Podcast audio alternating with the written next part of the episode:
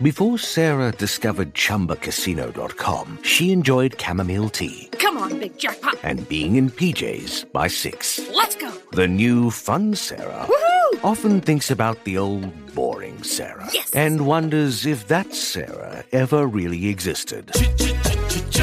Chumba Casino has over 100 casino style games. So join today and play for free for your chance to redeem some serious prizes. No purchase necessary. Void where prohibited by law. 18 plus. Terms and conditions apply. See website for details.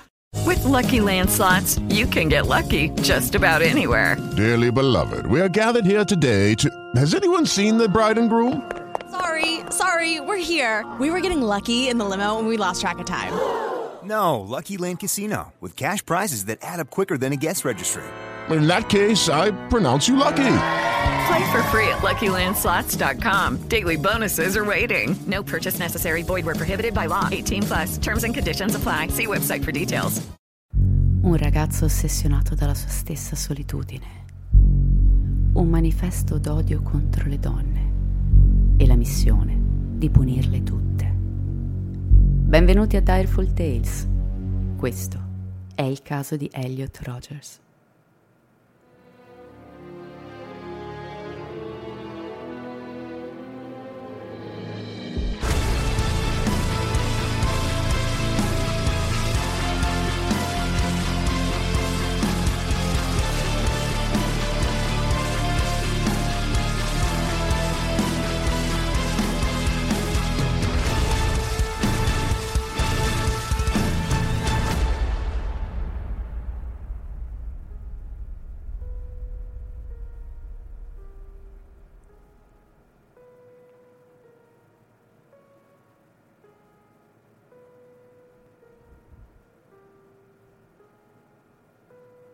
Come sono entrato al poligono ho noleggiato una pistola dal brutto cassiere di fronte a me e ho iniziato a fare pratica sparando a dei bersagli di carta.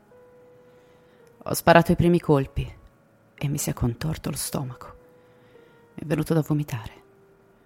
Improvvisamente ho messo in dubbio tutta la mia vita. Ho guardato la pistola che tenevo nelle mani e mi sono chiesto cosa diavolo ci faccio qui. Non potevo credere che la mia vita fosse arrivata a quel punto. Eccomi là, facendo pratica con pistole vere, con il pensiero di fare un massacro. Perché le cose dovevano essere così? Mi sono chiesto in silenzio mentre scarrellavo la pistola di fronte a me. Ho pagato e ho lasciato il poligono. Mi sentivo malissimo. Dal manifesto di Elliot Rogers. Ci sono eventi che accadono improvvisamente.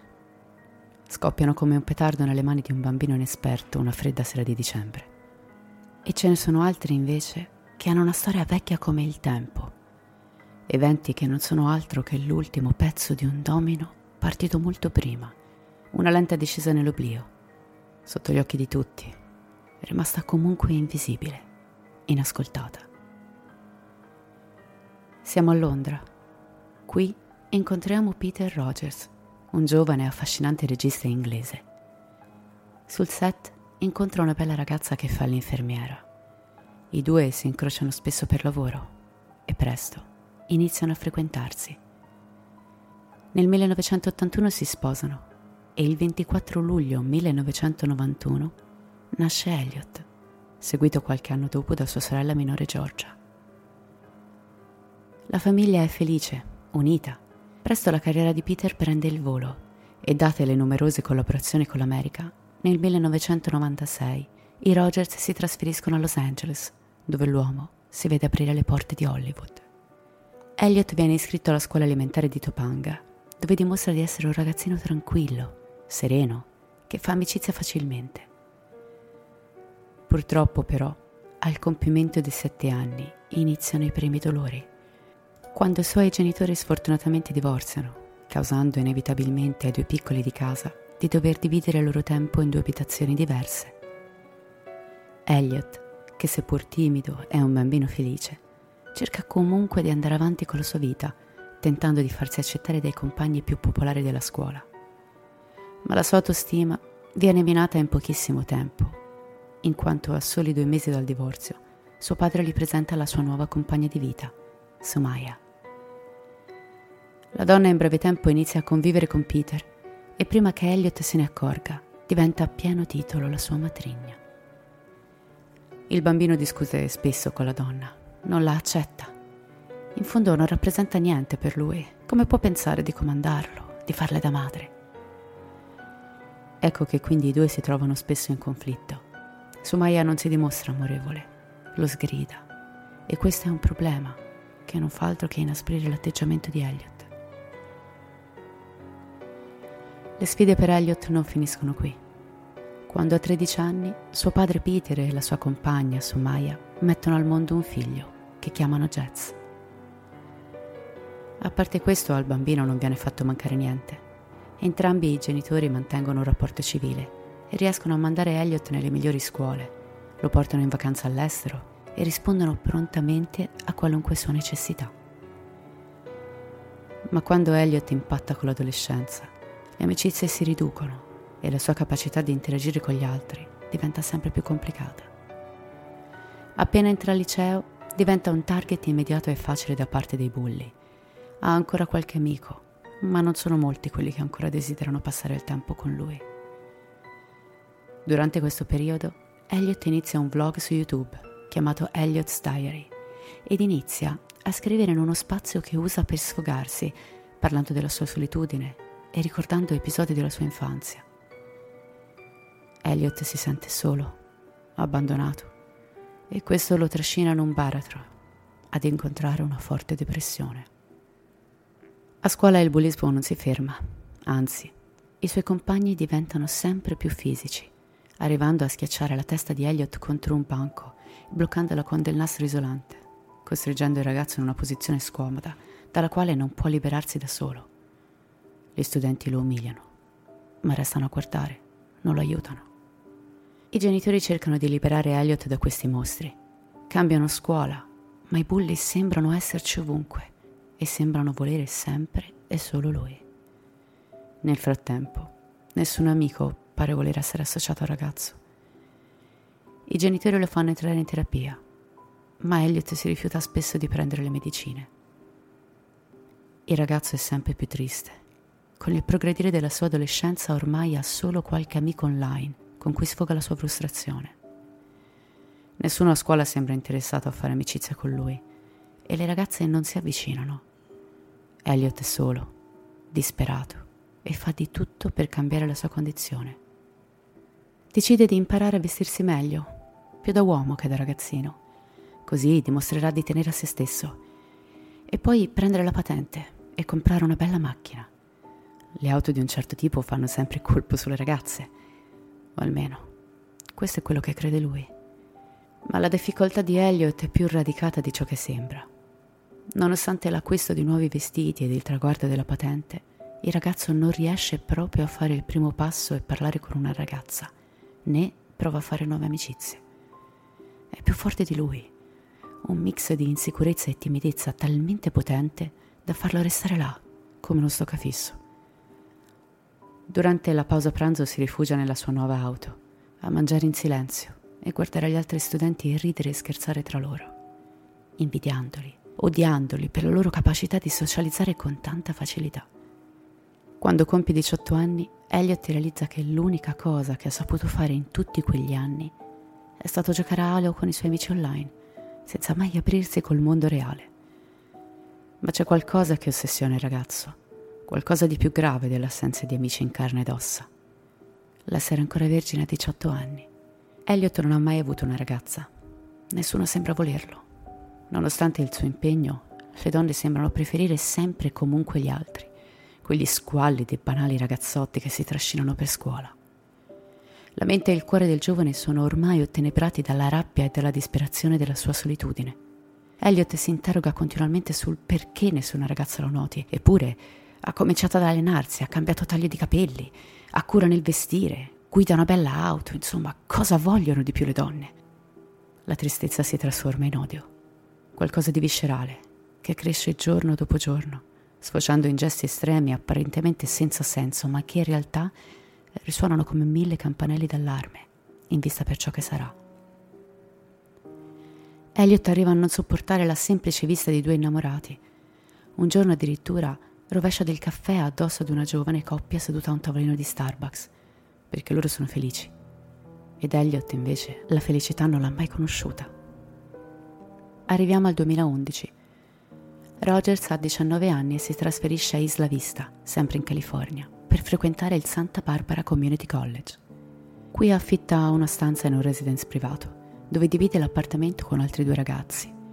Inutile dire che il veleno che contamina Elliot lo pervade quasi subito, portandolo ad avere immediatamente problemi con i suoi nuovi coinquilini, che in meno di un mese lasciano l'abitazione, abbandonandolo. Anche al college le cose vanno male. Il ragazzo spara a zero su alcuni studenti stranieri e per il suo razzismo finisce a fare botte in un paio di occasioni. L'indifferenza del popolo femminile presente a scuola e la totale incapacità di fare amicizia lo portano spesso a fuggire lontano dagli occhi dei numerosi compagni e a rifugiarsi nei bagni, dove scoppia a piangere disperato, maledicendo il mondo intero. Nel 2012 Elliot arriva a cancellarsi da tutti i corsi contemporaneamente, non riuscendo più a tollerare nemmeno la vista di una semplice conversazione tra una ragazza e un maschio che non sia lui.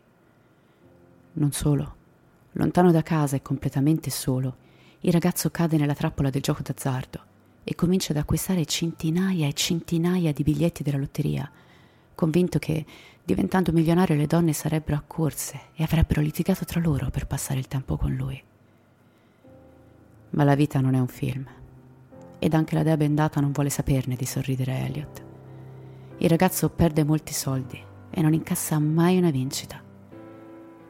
Con l'arrivo dello spring break, periodo di vacanza degli studi nota per essere un momento di festa e divertimento tra gli studenti, Elliot si ritrova di nuovo solo a rifugiarsi nella sua camera di Isla Vista, con solo tre parole in testa. Non è giusto. Sì, non è giusto perché lui è solo da tutta la vita, mentre quei pezzenti là fuori fanno quello che vogliono, hanno la ragazza. Alcuni di loro non sanno nemmeno legarsi correttamente le scarpe, eppure fanno sesso, ricevono attenzioni. Non è giusto. Elliot osserva il mondo dalla finestra, si rifiuta di fare il primo passo e socializzare. Esce poco e le volte che mette il naso fuori casa, porta con sé la sua videocamera, a cui racconta le sue frustrazioni. Ehi, Qui Elliot Rogers. In questo momento sto facendo una semplice passeggiata nel parco, in questa bella zona semi-nascosta. Sto pensando alla mia vita e a quanto sia ingiusta ultimamente. Da quando ho iniziato a desiderare le ragazze, loro mi hanno sempre rifiutato. La mia vita è da sempre un inferno in terra. In questo momento siamo nello spring break e tutti quelli che hanno la mia età sono fuori con gli amici o con la ragazza ed io invece eccomi qua, a camminare da solo in un parco. Con l'arrivo dell'aprile del 2012, anche l'amico storico di Elliot lo abbandona. Rogers è eccessivamente rabbioso, negativo e sembra non voler migliorare. Così James ne ha abbastanza e decide di mettere fine alla loro amicizia. Ora Elliot è davvero solo, solo in questo gelido mondo che non lo ama. Una sera di settembre Elliot decide di ubriacarsi per non sentire le pugnalate allo stomaco della propria depressione, ma rovescia involontariamente un bicchiere di vino sul suo laptop, distruggendolo completamente. Questo sembra un evento da niente, qualcosa di inutile da menzionare. E invece c'è da sapere che, come molte volte accade nella vita, questo piccolo e insignificante momento è il pezzo del domino che fa partire la corsa. Il giorno successivo Elliot si reca in un negozio di elettronica per acquistare un nuovo laptop. Gli addetti lo informano che dovrà attendere qualche ora per la consegna. Così il ragazzo esce per fare una camminata. Attraversa la strada e scopre un poligono di tiro aperto al pubblico. Ecco, la corsa del domino è partita. Elliot entra, chiede di poter provare a sparare ha ormai 21 anni, quindi può usarlo liberamente il poligono in California. Dopo aver esploso i primi colpi contro il bersaglio di carta, il ragazzo si ritrova a vagare con la propria mente, a chiedersi come sia finito lì e perché. Pensieri di vendetta verso quell'universo femminile che tanto lo disgusta affollano la sua mente. Ma come può anche solo fare pensieri del genere? Come può essere arrivato tanto? I pensieri, le sensazioni arrivano esitanti al cuore di Elliot, che se ne spaventa anche solo un po', perché ne riconosce la portata e la pericolosità. Ma più il giovane spara con decisione verso quel bersaglio, più la sua rabbia accompagna la sua mano. Dopo un po' lo sguardo diventa deciso, il cuore è fermo, quasi sembra aver smesso di battere. Il mondo è un luogo arido e crudele e le persone, soprattutto le donne, sono bestie abominevoli che sanno causare solo dolore. E se lui non può vivere tra loro, queste devono essere distrutte. Elliot acquista così una pistola automatica Glock 34 e una Sig Sauer 226. Nel frattempo, le pagine del diario del ragazzo scorrono come un fiume in piena, colmi di tristezza, miste all'odio. Il 20 luglio del 2014, Elliot partecipa ad una festa. Ovviamente si presenta da solo ed inizia subito a bere, nel tentativo di aumentare la sua sicurezza. Il ragazzo è ben vestito, indossa i preziosi occhiali di Gucci regalati dalla madre e la bella collana d'oro che la sua amata nonna gli ha donato prima di morire. Nelle settimane precedenti si è allenato molto nel garage di casa, ha migliorato il suo aspetto e poi si è presentato alla festa con la sua BMW lucidata a nuovo. Eppure nessuno si accorge di lui. Passa tra la gente, come un vecchio fantasma di cui non si ricorda il nome. Elliot gira tra i ragazzi che chiacchierano tra loro, ma nessuno lo considera. Ad un certo punto il giovane scorge una ragazza bionda che sta parlando con un compagno di classe asiatico. Elliot si immobilizza. È scandalizzato, è scioccato. Nel suo diario dichiara di essere attratto solo dalle ragazze bianche, specialmente le biondine. Però ha sempre creduto che la ragione della sua solitudine fosse proprio la sua origine per metà asiatica. Ed invece, quella ragazza sta flirtando con un ragazzo cinese. Ed è pure brutto. In Elliot si scatena una rabbia furente. La racconta anche nel suo diario. Come osa quella parlare con uno stupido asiatico qualunque, non voltandosi nemmeno a guardare me? Io sono magnifico, sono bellissimo, mezzo asiatico, mezzo caucasico, ma come può? Elliot passa di fianco ai ragazzi, dando una spallata al compagno asiatico, ma essendo eccessivamente inebriato dall'alcol, cade rovinosamente a terra scatenando le risa dei ragazzi presenti alla festa. La studentessa bionda lo guarda, ride e gli consiglia di bere un po' d'acqua visto la sua incapacità di stare in piedi. Elliot si rialza nervoso, prova vergogna. Così si dirige in un altro angolo della festa, al secondo piano. Qui riparte da capo. Ritenta ancora una volta di farsi notare, ma le persone sembrano proprio non vederlo. Addirittura gli danno le spalle, chiudendolo negli angoli della casa. Poco vicino a lui, delle ragazze accompagnate salgono sul davanzale dell'abitazione per continuare a chiacchierare e ridere con i giovani che sono con loro. Elliot è stanco, ubriaco e accecato dall'odio. Con un gesto goffo ma rapido si getta sulle studentesse e tenta di spingerle di sotto dal davanzale, gridando Dovete morire tutte! Le ragazze prese allo sprovvisto urlano. Gli altri giovani uomini si avventano su Elliot per fermarlo. Il ragazzo perde l'equilibrio e cade lui stesso dal davanzale.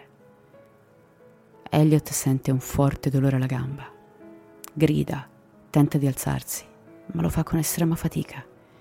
E intorno a lui sente solo voci che lo insultano e gli dicono di andarsene. Rogers lentamente si rialza e si allontana, saltellando su una gamba sola in quanto una caviglia si è rotta durante la caduta.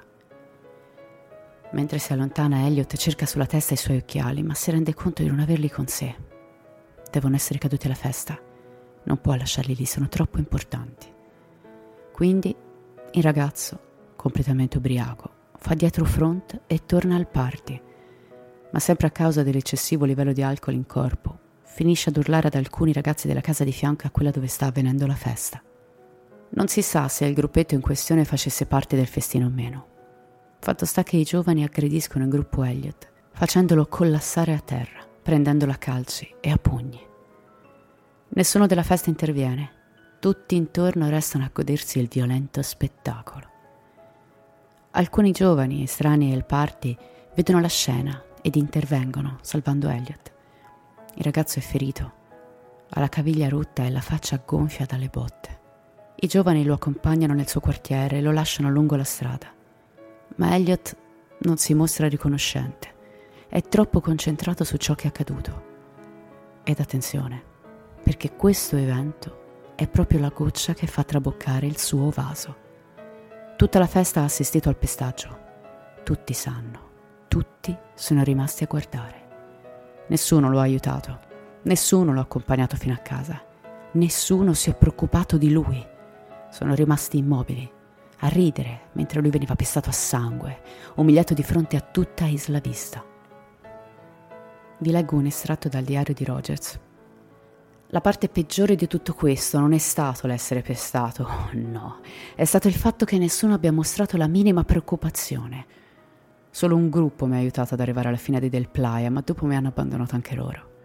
Non una ragazza si è offerta di aiutarmi mentre rientravo a casa, con fatica, con la gamba rotta, picchiato e sanguinante.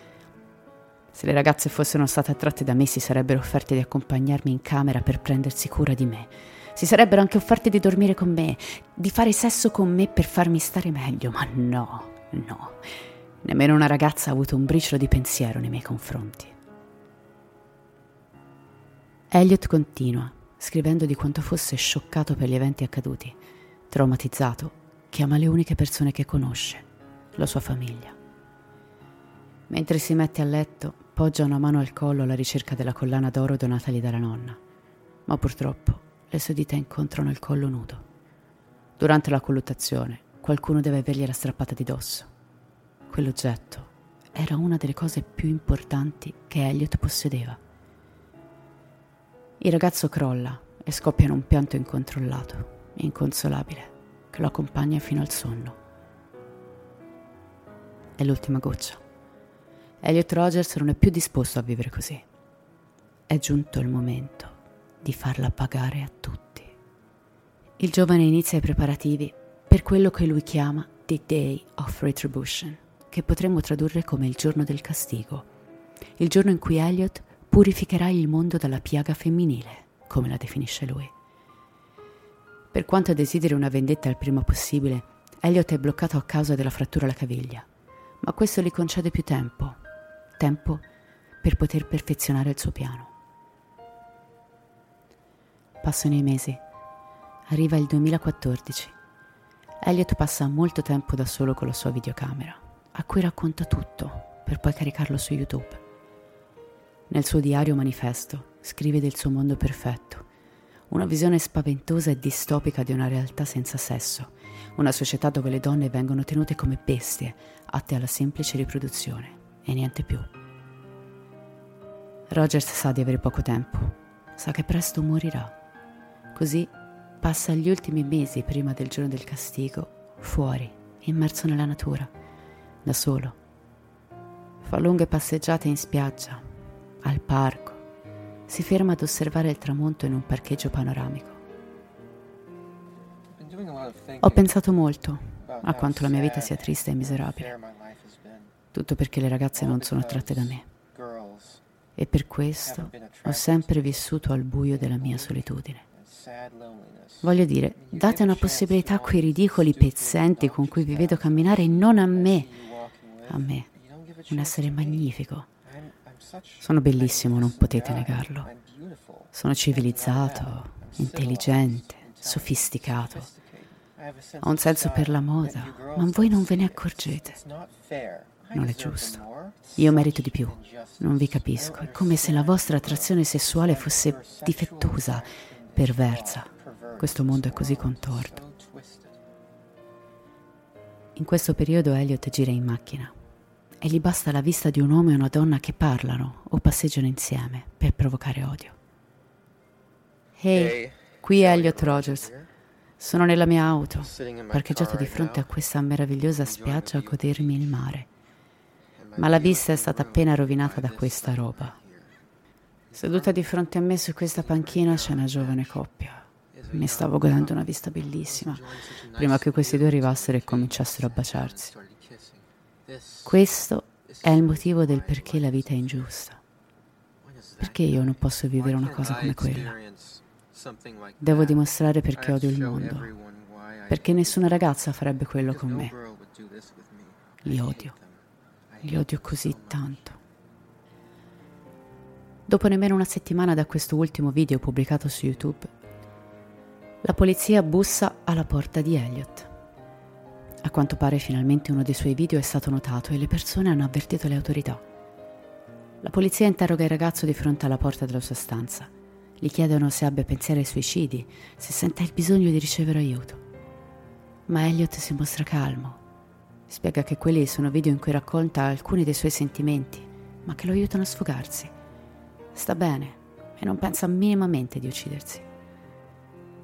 La polizia non sa che dietro a quella porta che Elliot tiene socchiusa si nascondono le pistole, numerose munizioni ed il suo manifesto quasi completo un vero e proprio arsenale di morte. Per un gioco perverso del destino, gli agenti credono al ragazzo, lo salutano e se ne vanno.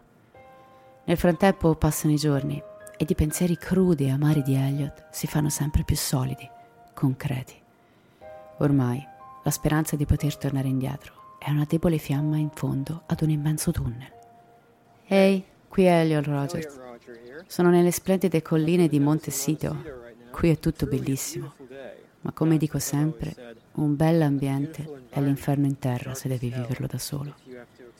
E purtroppo io sono solo da molto tempo.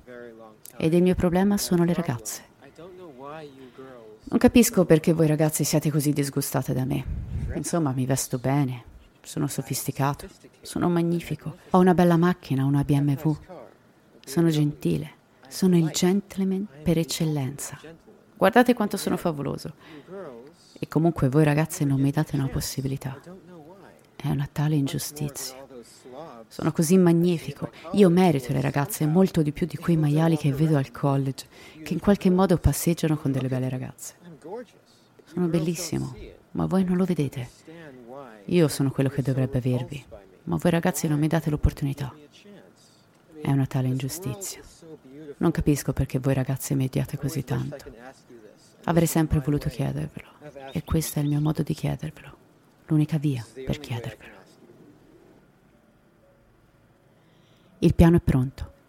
Il giorno del castigo è alle porte. Elliot ha un piano preciso. Partendo da Isla Vista, raggiungerà la San Fernando Valley, dove ucciderà la sua matrigna e il suo fratellastro. Quella donna non gli è mai andata giù e sarà bello avere una dolce vendetta. Per quanto riguarda Jets, non esiste che lui diventi il cocco di casa, quindi deve morire. Lo farà quando suo padre sarà fuori città per lavoro. Non vuole assolutamente ferire Peter. Ruberà il SUV di famiglia e con quello tornerà a Isla Vista, dove ucciderà i suoi conquilini, in modo da avere un appartamento perfetto per attrarre sconosciuti e ucciderli con calma. Dopodiché inizierà la sua mattanza, iniziando dalla confraternita femminile Alpha P del suo college, raggiungendo poi una delle strade principali, dove peraltro si era svolto quel maledetto party. Lì avrebbe cambiato auto e avrebbe investito quante più persone possibili, per poi continuare la sua mattanza verso gli altri college. Obiettivo principale, uccidere quante più ragazze bianche possibili, specialmente quelle dai capelli chiari. A questo punto della storia, Elliot è completamente fuori di sé. Nel suo manifesto scrive: Io sono Elliot Rogers magnifico, glorioso, supremo, divino. Sono l'essere vivente più vicino all'essere Dio stesso. L'umanità è una specie disgustosa, maligna e depravata e la mia missione è sterminare tutti. Purificherò il mondo da tutto ciò che esiste di sbagliato. Il giorno del castigo sarò finalmente un Dio potente, punendo tutti coloro che ritengo impuri e depravati. Fortunatamente, la parte iniziale del suo piano non va come desidera. Il padre, Peter, inconsapevolmente salva la vita di sua moglie e di suo figlio Jets, semplicemente restando a casa. Elliot quindi deve cancellare il SUV e il suo viaggio. Dovrà fare tutto a bordo della sua BMW. Arriva il giorno del castigo. Ma prima di iniziare, Elliot carica su YouTube il suo ultimo video di addio. Ehi, qui è Elliot Rogers. Beh, questo è il mio ultimo video tutto giunge qui. Domani sarà il giorno del castigo, il giorno in cui avrò la mia vendetta verso l'umanità, verso tutti voi. Ho 22 anni e sono ancora vergine. È una tortura. Non è giusto. Voi ragazze non siete attratte da me, non so perché non lo siete, ma vi punirò per questo. Non so perché non lo vediate. Io sono il ragazzo perfetto. Eppure voi vi abbandonate a uomini orribili invece che a me, il gentleman supremo. Vi punirò tutte per questo. Vedrete finalmente che io sono davvero superiore, il vero maschio alfa. Mi avete negato un'esistenza felice ed in cambio io negherò a voi la vita. Odio tutti voi. Ho aspettato così tanto per questo. Non vedo l'ora di darvi quello che meritate. Il completo annientamento. È la mattina del 24 maggio del 2014. Elliot Rogers carica il video su YouTube. Alle 9.17 invia per mail il suo manifesto, intitolato My Twisted World, il mio mondo contorto, ad una dozzina di persone, inclusi i suoi genitori ed un terapista. Elliot poi esce dalla sua stanza e inizia la mattanza. Accoltella a morte i suoi due coinquilini ed un amico che era ospite in quei giorni, colpendoli con un totale di 147 coltellate. Nel frattempo, a Los Angeles, la madre del ragazzo vede il video finale postato su YouTube, chiama immediatamente il suo ex marito e poi contatta la polizia. Ma è troppo tardi. Elliot è già uscito di casa. Il giovane sale a bordo della sua BMW e raggiunge la confraternita Alpha P dell'Università di Santa Barbara. Nel frattempo i genitori corrono a tutta velocità lungo la superstrada che collega Los Angeles alla casa di Elliot, ma in quel momento vengono a sapere che il loro figlio ha già sparato a tre ragazze fuori la confraternita. Nel frattempo accade qualcos'altro, qualcosa che in qualche modo mi ha fatto vivere un pezzo di questa storia.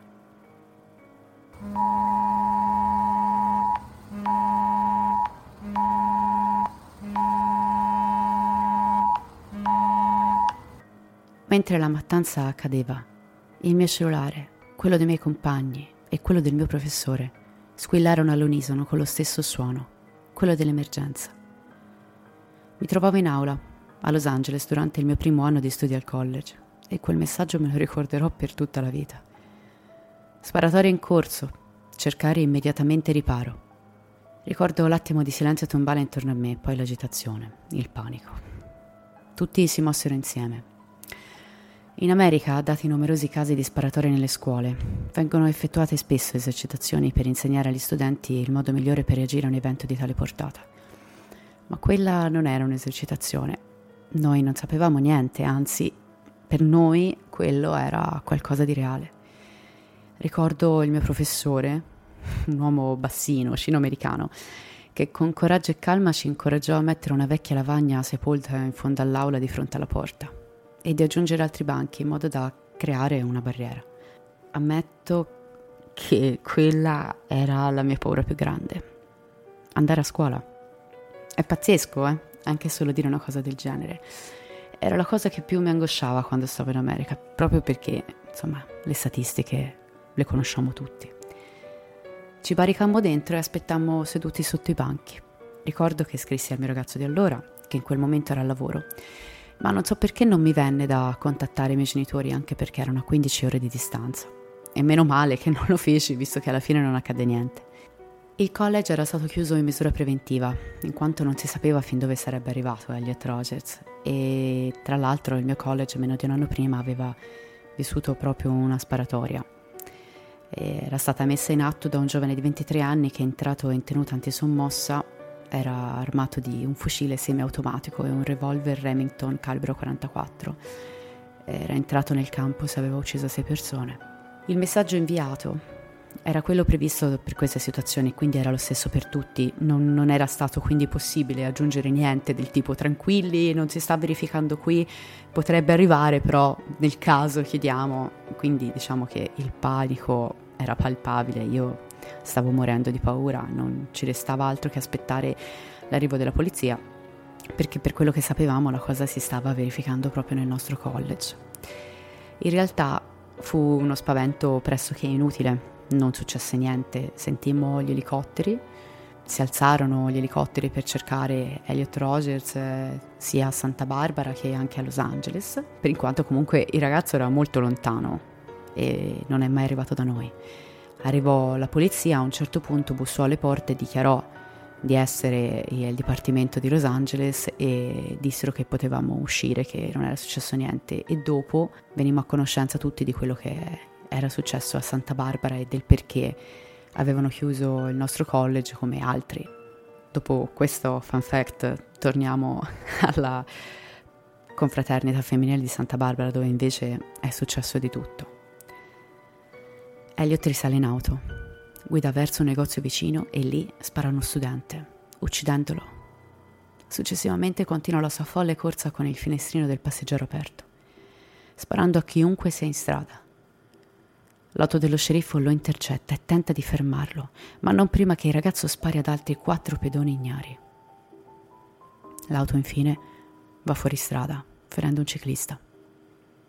Inizia una sparatoria. Rogers ha un confronto con quattro agenti. Uno di loro riesce a ferire il ragazzo ad una coscia, costringendolo a ritirarsi in auto. Quando lo sceriffo e gli agenti si avvicinano, lo trovano morto. Elliot Rogers si è suicidato con un colpo alla tempia il massacro giunge al termine. Il giorno successivo alla mattanza il College di Santa Barbara organizza nel proprio stadio una fiaccolata in memoria degli innocenti uccisi, a cui partecipano più di 20.000 persone. Peter Rogers, padre di Elliot, fa un'apparizione televisiva in cui dichiara la sua immensa rabbia e disperazione.